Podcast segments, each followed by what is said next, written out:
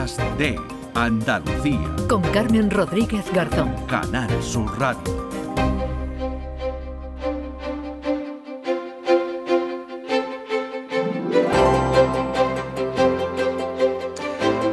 Mañana y casi 10 minutos. Eh, Málaga va a acoger a partir de mañana el Congreso Nacional de la Sociedad Española de Medicina Intensiva, Crítica y Unidades Coronarias, una cita en la que se presenta la nueva organización de estos servicios con importantes novedades. De hecho, el lema de este Congreso es Reinventando el Futuro. Saludamos al doctor Álvaro Castellanos, que es presidente de la Sociedad Española de Medicina Intensiva. Doctor, ¿qué tal? Muy buenos días.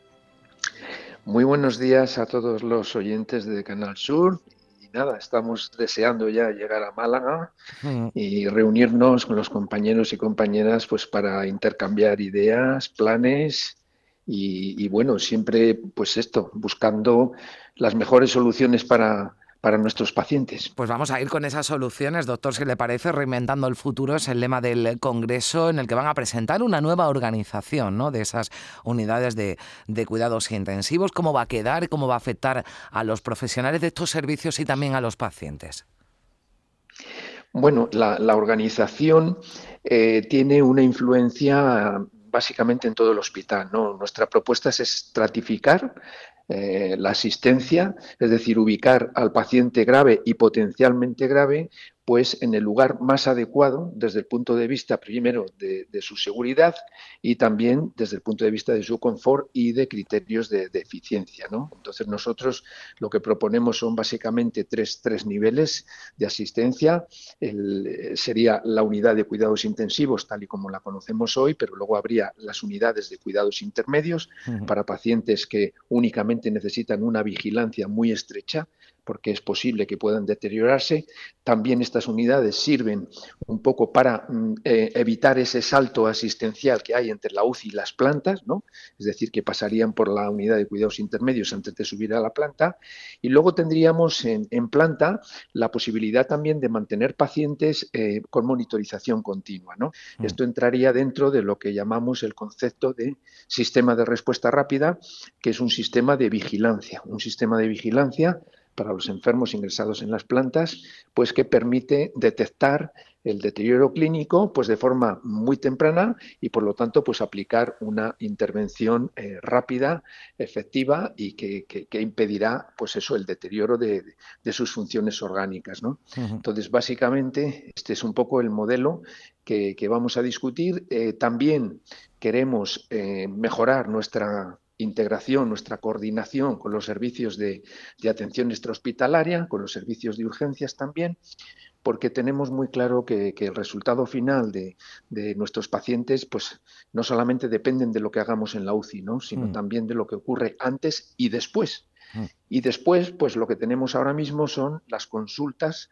de seguimiento, ¿no? De pacientes, eh, seguimiento post-UCI, pacientes eh, vulnerables, pacientes con el síndrome post-UCI, pues estamos también ahí eh, un poco mm, atendiéndolos, eh, respondiendo sus preguntas, sus inquietudes, sus incertidumbres y coordinando un poco también eh, su atención con, otros servicios. En eso eh, entiendo que cuando se refieren ¿no? a fomentar la atención telemática, claro que puede resultar llamativo porque cuando hablamos de medicina intensiva imaginamos pacientes muy críticos, ¿no? pero quizás ahí reside la, la novedad en ese seguimiento ¿no? posterior de ese paciente, no solo cuando abandona la UCI, sino incluso cuando deja ya ¿no? el centro hospitalario. Sí, efectivamente. Los vemos en consulta, presencialmente, porque el objetivo fundamental de estas consultas post-UCI es este, ¿no? Es resolver sus, dudas, sus inquietudes y también esto, ¿no? Coordinarnos pues, con los servicios de, de rehabilitación, con los servicios de psicología, incluso psiquiatría en algunos casos. Lo que sí que eh, eh, también entra dentro de, la nueva organización que vamos a proponer la telemedicina, es decir, que hay algunos hospitales eh, muy pequeños, ¿no? Pues por ejemplo en los Pirineos es donde se está ahora mismo, pues digamos testando, ¿no? Este sistema de, telemedicina, ¿no? De, que un intensivista experto, pues puede dar instrucciones, puede apoyar y a través de, la telemática, ¿no? De, una teleconsulta bueno, en lo que llamamos telemedicina, sí. Mm. Bueno, eh, hablaba usted de, ese ejemplo, pero el objetivo, entiendo, es que todos estos servicios eh, funcionen de forma homogénea ¿no? en todo el país y en todos los centros hospitalarios. Sí, nosotros tenemos un, plan que se llama Semiciucalidad, ¿no? cuyo objetivo fundamental es homogeneizar, ¿no? Eh, armonizar lo que es eh, la asistencia en todos los servicios con estándares muy altos de calidad. ¿no? Es un programa que lo que pretende pues, es eh, orientar, asesorar, ayudar a todos aquellos servicios que, que, quieren ser excelentes y que quieren mejorar sus resultados. ¿no? y entonces, bueno, pues dentro de este programa está esto, ¿no? El modelo que acabamos de comentar de hmm. la estratificación asistencial, pues básicamente porque pensamos que es muy bueno, ¿no? Está dando muy buenos resultados. Allí donde ya se está implementando, los resultados son, son muy buenos. Hmm. Se evitan eventos adversos graves como pues paradas cardíacas inesperadas, muertes inesperadas, ingresos eh, súper rápidos en cuidados intensivos. Es decir que, y entonces pues esto está dentro de, este programa, sí. Hmm. E, entiendo que también, eh, bueno, se debe tener en cuenta, Em, hablamos de los profesionales, de los pacientes, pero de las familias, ¿no? Que eh, en un momento, ¿no? Entiendo que cuando comunican, ¿no? En el entorno que alguien, pues, eh, tiene que ingresar en la UCI, pues, eh, tras una intervención, tras un accidente, ¿no? Esto siempre impacta mucho en el, en el, en el entorno del paciente. Sí, efectivamente, el ingreso y la estancia en cuidados intensivos, pues bueno, es una causa de tensión, de estrés, para pacientes y familiares también, ¿no? Incluso después del alta, ¿no? Hay, estrés mm. eh, postraumático y, estos problemas, pues los queremos abordar desde un programa que se llama La UCI te cuida, ¿no? Entonces aquí lo, que estamos eh, potenciando es la creación de la figura del, paciente experto y del familiar experto. Entonces son, pues, pacientes y familiares, ¿no? Que, que han pasado por una situación determinada y que han vivido ese estrés, que han vivido esa incertidumbre, esa, esa angustia y que puedan ayudar a otros que están pasando eh, por el mismo, eh, digamos, por la misma experiencia. ¿no? Hmm. Eh, entonces, bueno, esto, esto, el objetivo fundamental pues, es proporcionar apoyo emocional a, pacientes y familiares. Hmm. Y esto lo enmarcamos aquí, dentro de este programa, es un programa de humanización y se denomina La UCI Te Cuida. Ah, eh, hablábamos y nos hablaba usted al, principio de esa organización que van a debatir en este congreso en Málaga sobre esos servicios intermedios. También hemos hablado de eh, la atención telemática eh, de la UCI, pero a mí me gustaría que nos explicara qué es esto de la UCI de resucitación. Bien, em, digamos que es un, espacio, un espacio dotado exactamente igual que una UCI, que habitualmente estos espacios están en, la puerta de entrada al hospital, que es el servicio de urgencias, porque estos servicios suelen estar muy bien comunicados con eh, servicios de intervencionismo, quirófanos, radiología, etcétera. Entonces, la idea es que eh, nosotros estamos en contacto con los servicios extrahospitalarios, ¿no? Entonces, ellos ya nos van dando una información pues muy exacta ¿no? de las condiciones clínicas del paciente, de tal manera que nosotros podemos ya tener los equipos preparados en el servicio de urgencias eh, con todo lo necesario para atender a ese paciente concreto. El paciente llega y se le realiza pues una reanimación, ¿no? Eh, se le, digamos que, mm, se le aportan las intervenciones que, creemos que necesita, ¿no? En base a la información mm. que ya hemos recibido. Eh, las unidades de resucitación, básicamente, eh, lo que ganan es tiempo. Eh, mejoran la coordinación entre los distintos profesionales, porque la verdad es que en paciente grave, pues muchas veces requiere eh, el concurso de varios profesionales, de, diferentes especialistas, y con este tipo de unidades que queremos promover en colaboración con servicios de urgencias y otros servicios, lo que ganamos es tiempo, mucho tiempo. Se puede aplicar la intervención más apropiada en el menor tiempo posible y, mm. por lo tanto, mejorar los resultados. Ya tenemos ejemplos de esto. Hmm. Eh, son los centros de trauma, por ejemplo, ¿no? Ese, digamos, es el ejemplo típico, el paciente politraumatizado, también el código infarto, los pacientes con infarto de hmm. miocardio, pues tienen unos circuitos ya muy claramente definidos, ¿no? Y el objetivo es esto, ganar tiempo. Mm. El tiempo entiendo que es, que es fundamental ¿no? cuando hablamos de, pacientes eh, críticos. Eh, doctor, ¿ya se han recuperado, se ha recuperado la, la normalidad eh, tras la pandemia? Porque la, bueno, el número de, de, pacientes, ¿no? de pacientes críticos, además con COVID, que llegaron a las unidades de cuidados intensivos de todos los hospitales, bueno, pues supuso ¿no? una, una carga que tensionó además de forma importante estos servicios. Efectivamente, así fue. Y en la actualidad, pues sí, ya tenemos, eh, bueno, todavía seguimos viendo algunos pacientes con COVID, ya eh, muy pocos, muy pocos, pero seguimos teniendo una afluencia grande de pacientes con patologías no COVID. Eh, la demanda de cuidados intensivos es creciente, es decir, que pues cada vez pues, pues tenemos pacientes con más edad, con más digamos, patologías crónicas, mm. es decir, cada vez tenemos pacientes más complejos que requieren más de, de nuestros servicios. Entonces, es verdad que hemos pasado, eh, digamos, esa situación de, estrés, pero nuestras unidades están con ocupaciones muy altas, ¿eh? en muchos mm. casos pues, por encima del 85%, y es por esto, porque cada vez hay más demanda, hay mayor complejidad, mayor edad, mayor invasividad en los procedimientos, mm, tratamientos mm. también con, eh, con más riesgo, y, en fin, las unidades de cuidados intensivos son pues, hoy día absolutamente necesarias. Pues eh, y tanto, y tanto que lo son, eh, con profesionales además eh, altamente capacitados, pero entiendo que también, hablando en un lenguaje coloquial, ¿no? Están hechos de, de otra pasta, ¿no? Es un, tiene que ser un trabajo ¿no? complicado para los profesionales. Bueno, nos entrenamos y realmente trabajamos mucho en equipo, eso ayuda muchísimo. Hmm. El trabajo en equipo, el compartir, digamos, las, las tareas, las, las decisiones, eh, también trabajamos con otros profesionales, eh, hacemos nuestras interconsultas también. Entonces, eh, bueno, este modelo de trabajo en equipo, mm. pues realmente nos permite, bueno, afrontar con solvencia las, las situaciones, ¿no?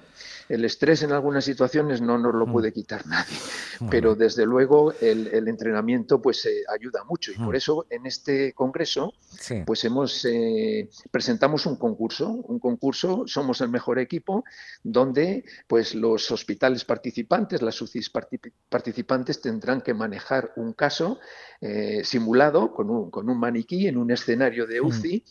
y, bueno, pues habrá un jurado y el público también, eh, digamos, votará quién, quién, quién ha tenido el, desempeño, el mejor desempeño. Entonces esto, bueno, es una iniciativa para mm. potenciar precisamente esto, ¿no? el, mm. entrenamiento de los equipos. Pues vamos a hablar además ahora con dos eh, profesionales que trabajan en dos hospitales de, de Andalucía, en esas unidades de, de, cuidados intensivos. Álvaro Castellano, doctor Álvaro Castellano, presidente de la Sociedad Española de medicina intensiva. Muchísimas gracias por estar con nosotros y por explicarnos, además de una forma que todos los hemos entendido, cómo funcionan y cómo quieren que también funcionen y cambien eh, algunos de esos eh, servicios tan importantes y tan necesarios. Gracias, doctor. Muchísimas gracias a usted y muy buenos días para todos sus oyentes. Gracias.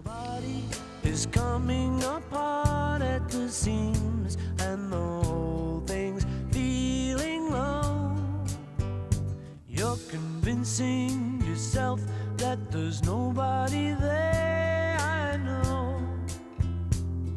I know how you feel.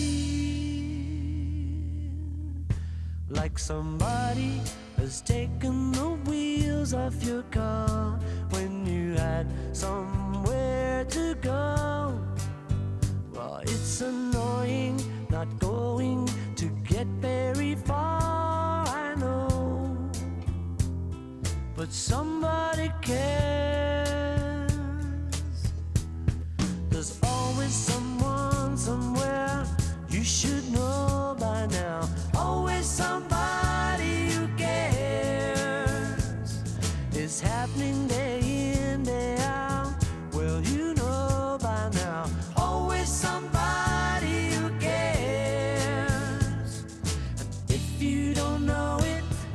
Y también nos acompaña esta mañana, decíamos que íbamos a hablar con un par de profesionales de los eh, servicios de las unidades de cuidados intensivos, en este caso la doctora Rosario Amaya, que es jefa de medicina intensiva del Hospital Virgen del Rocío de Sevilla. Doctora, ¿qué tal? Muy buenos días. Hola, buenos días. Buenos, días. a todos. bueno, nos decía. A todos los oyentes de Canal Sur. Sí, nos decía el doctor Castellano que el trabajo, ¿verdad?, en equipo es, es eh, fundamental. ¿Cómo es ese, ese trabajo, ese día a día en un hospital, además tan importante de referencia en esas unidades de cuidados intensivos? Bueno, pues el trabajo en nuestra unidad de cuidados intensivos pues supone un reto diario, ¿no? Un reto diario, pero en el que trabajamos en esa línea y en el que hemos puesto de manifiesto y durante la pandemia más que nunca el valor del trabajo en equipo y la vocación de servicio de nuestros profesionales, ¿no? Y en la línea en la que seguimos trabajando. Mm. Eh, ¿Qué le parece eh, esa nueva organización de la que nos ha dado detalles el, doctor Álvaro Castellanos, que se va a debatir en ese Congreso Nacional de la Sociedad Española de Medicina Intensiva en Málaga? Esa nueva organización, bueno, pues que incluye ¿no? nuevos servicios, servicios eh, intermedios, también un seguimiento, ¿no? digamos, de los pacientes que pasan por esas unidades. Pues completamente eh, de acuerdo, como no puede ser de otra manera, con nuestro presidente de la, de la, sociedad y en la línea en la que los intensivos tienen que seguir, tienen que seguir trabajando. ¿no? Tenemos que asumir nuevos retos y nuevos modelos de, gestión, nuevos modelos de trabajo ante la nueva situación en la que nos encontramos. ¿no? Y creo que como el modelo que, ha explicado nuestro presidente, eh, habla concretamente de un proceso asistencial integrado del paciente crítico. Eh, que es importante desde el primer momento hasta su salida y su seguimiento fuera del hospital. ¿no? Mm. Eh, doctor, hablábamos también, ¿no? Yo le pregunto por el caso concreto del Hospital Virgen del Rocío. Bueno, ya eh, pasamos ¿no? lo peor de la, de la pandemia, aunque nos decía el doctor que todavía había algunos pacientes con COVID, ya los menos, pero que seguía ¿no? soportando una carga importante y una tensión ¿no? importante esos servicios de, de cuidados intensivos de un hospital, ¿no? como decía, como el Virgen del Rocío de Sevilla. Pues sí, eh, la verdad es que hemos pasado pues unos años realmente difíciles en el que la presión asistencial ha desbordado, bueno, pues cualquier, cualquier escenario que nos podíamos imaginar eh, lo ha superado con creces, ¿no? Y hemos vivido, bueno, pues una situación en la que hemos duplicado las camas de, de intensivo, en la que hemos salido donde teníamos que ir, en la que hemos trabajado de forma multidisciplinar y multiprofesional, de forma ejemplar y en la que hemos puesto eh, de manifiesto eh, nuestros valores, ¿no? Mm. Nuestros valores de, atención al paciente crítico por encima de todo, ¿no? Pues sacar algo, algo positivo, ¿no? De todo lo que ha pasado, doctora, entiendo que, mm, bueno, que es una lección, ¿no? Impagable para todos los profesionales sanitarios, ¿no? Cómo han tenido que afrontar una, una situación, ¿no? Tan extraordinaria, tan, tan, tan excepcional y tan y llena de tantas dificultades. Sin duda, eh, sin duda esta ha sido una etapa en la que, y como bien sabemos, todas crisis son oportunidades, ¿no? Y oportunidades, como empecé al principio comentando, en la que pusimos de manifiesto la importancia del valor del trabajo en equipo y, la vocación de servicio de nuestros profesionales en la línea en la que tenemos que seguir trabajando. ¿no?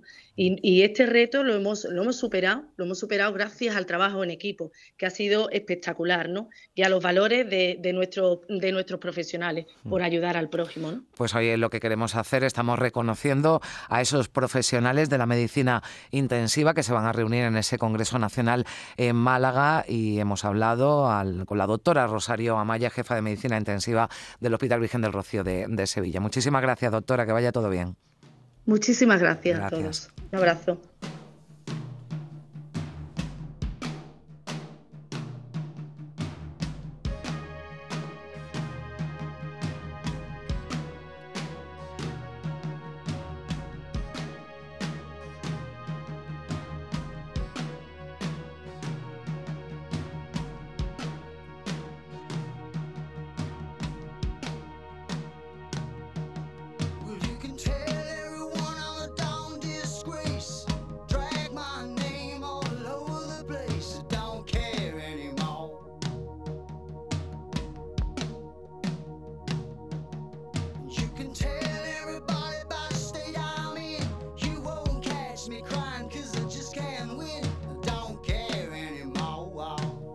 Y también le damos la bienvenida a las 9 y 28 minutos a otro profesional de los eh, servicios de cuidados intensivos, Antonio Rodríguez, que es enfermero de cuidados intensivos del Hospital San Juan de Dios de Córdoba. Hola Antonio, ¿qué tal? Buenos días. Hola, buenos días, Carmen, a ti y a todos los oyentes. Bueno, cuéntanos también, Antonio, cómo, cómo es el, día a día en un hospital como el San Juan de Dios de Córdoba, en esas eh, unidades de, cuidados intensivos.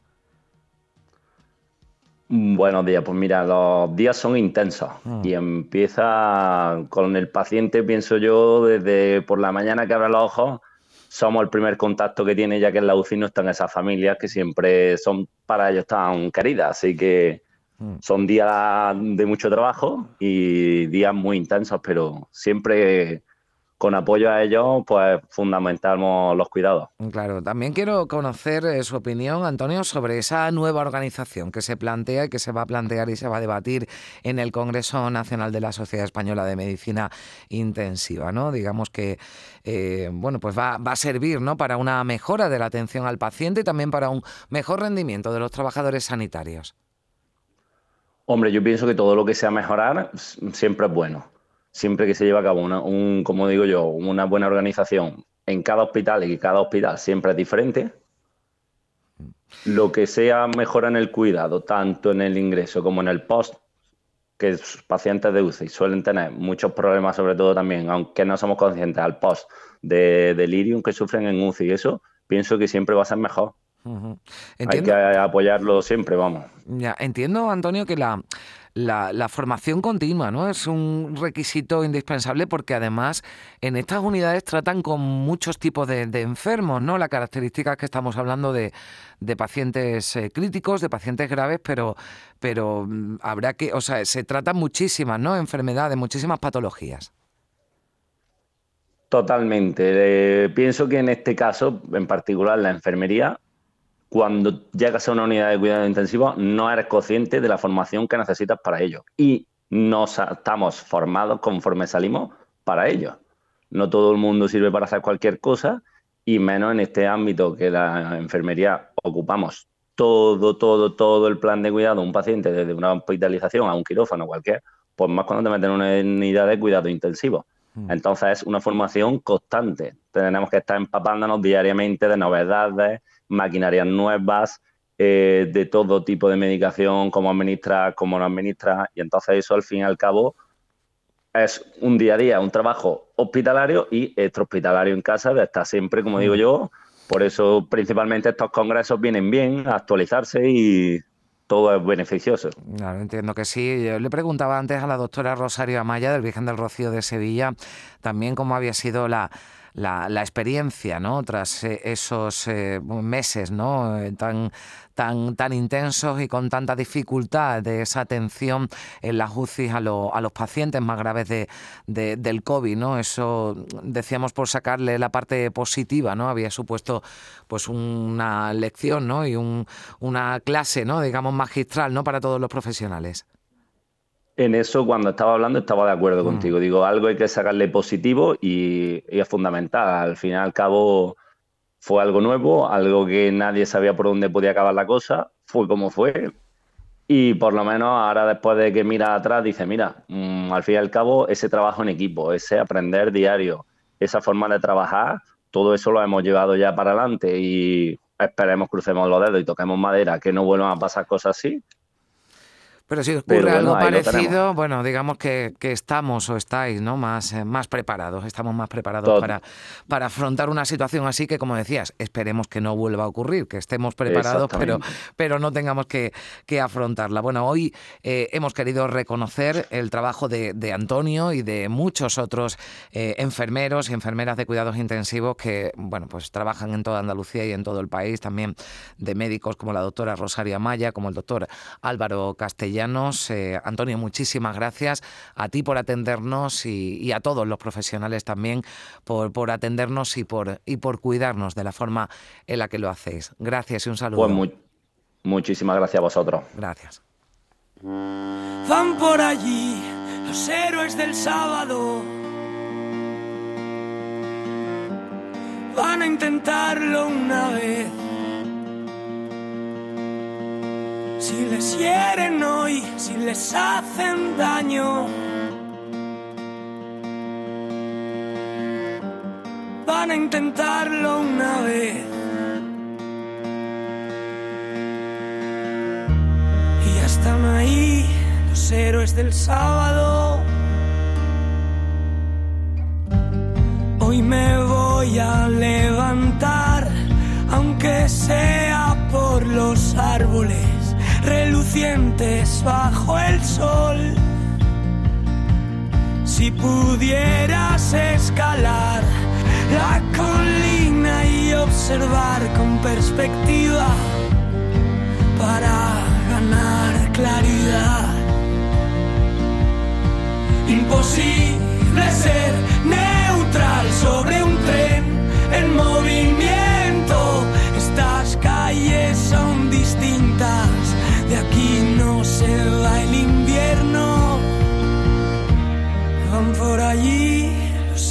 del sábado.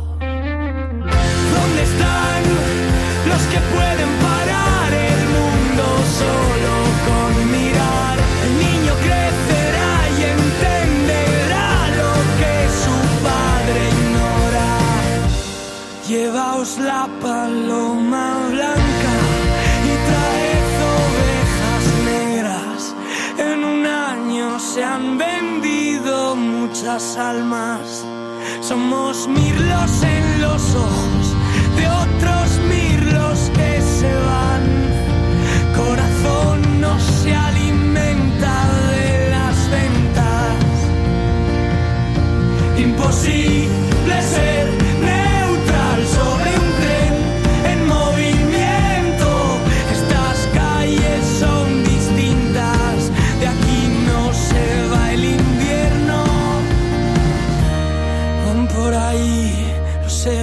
sábado. ¿Dónde están los que pueden parar el mundo solo con mirar? El niño crece. En Canal Sur Radio, Días de Andalucía, con Carmen Rodríguez Garzón.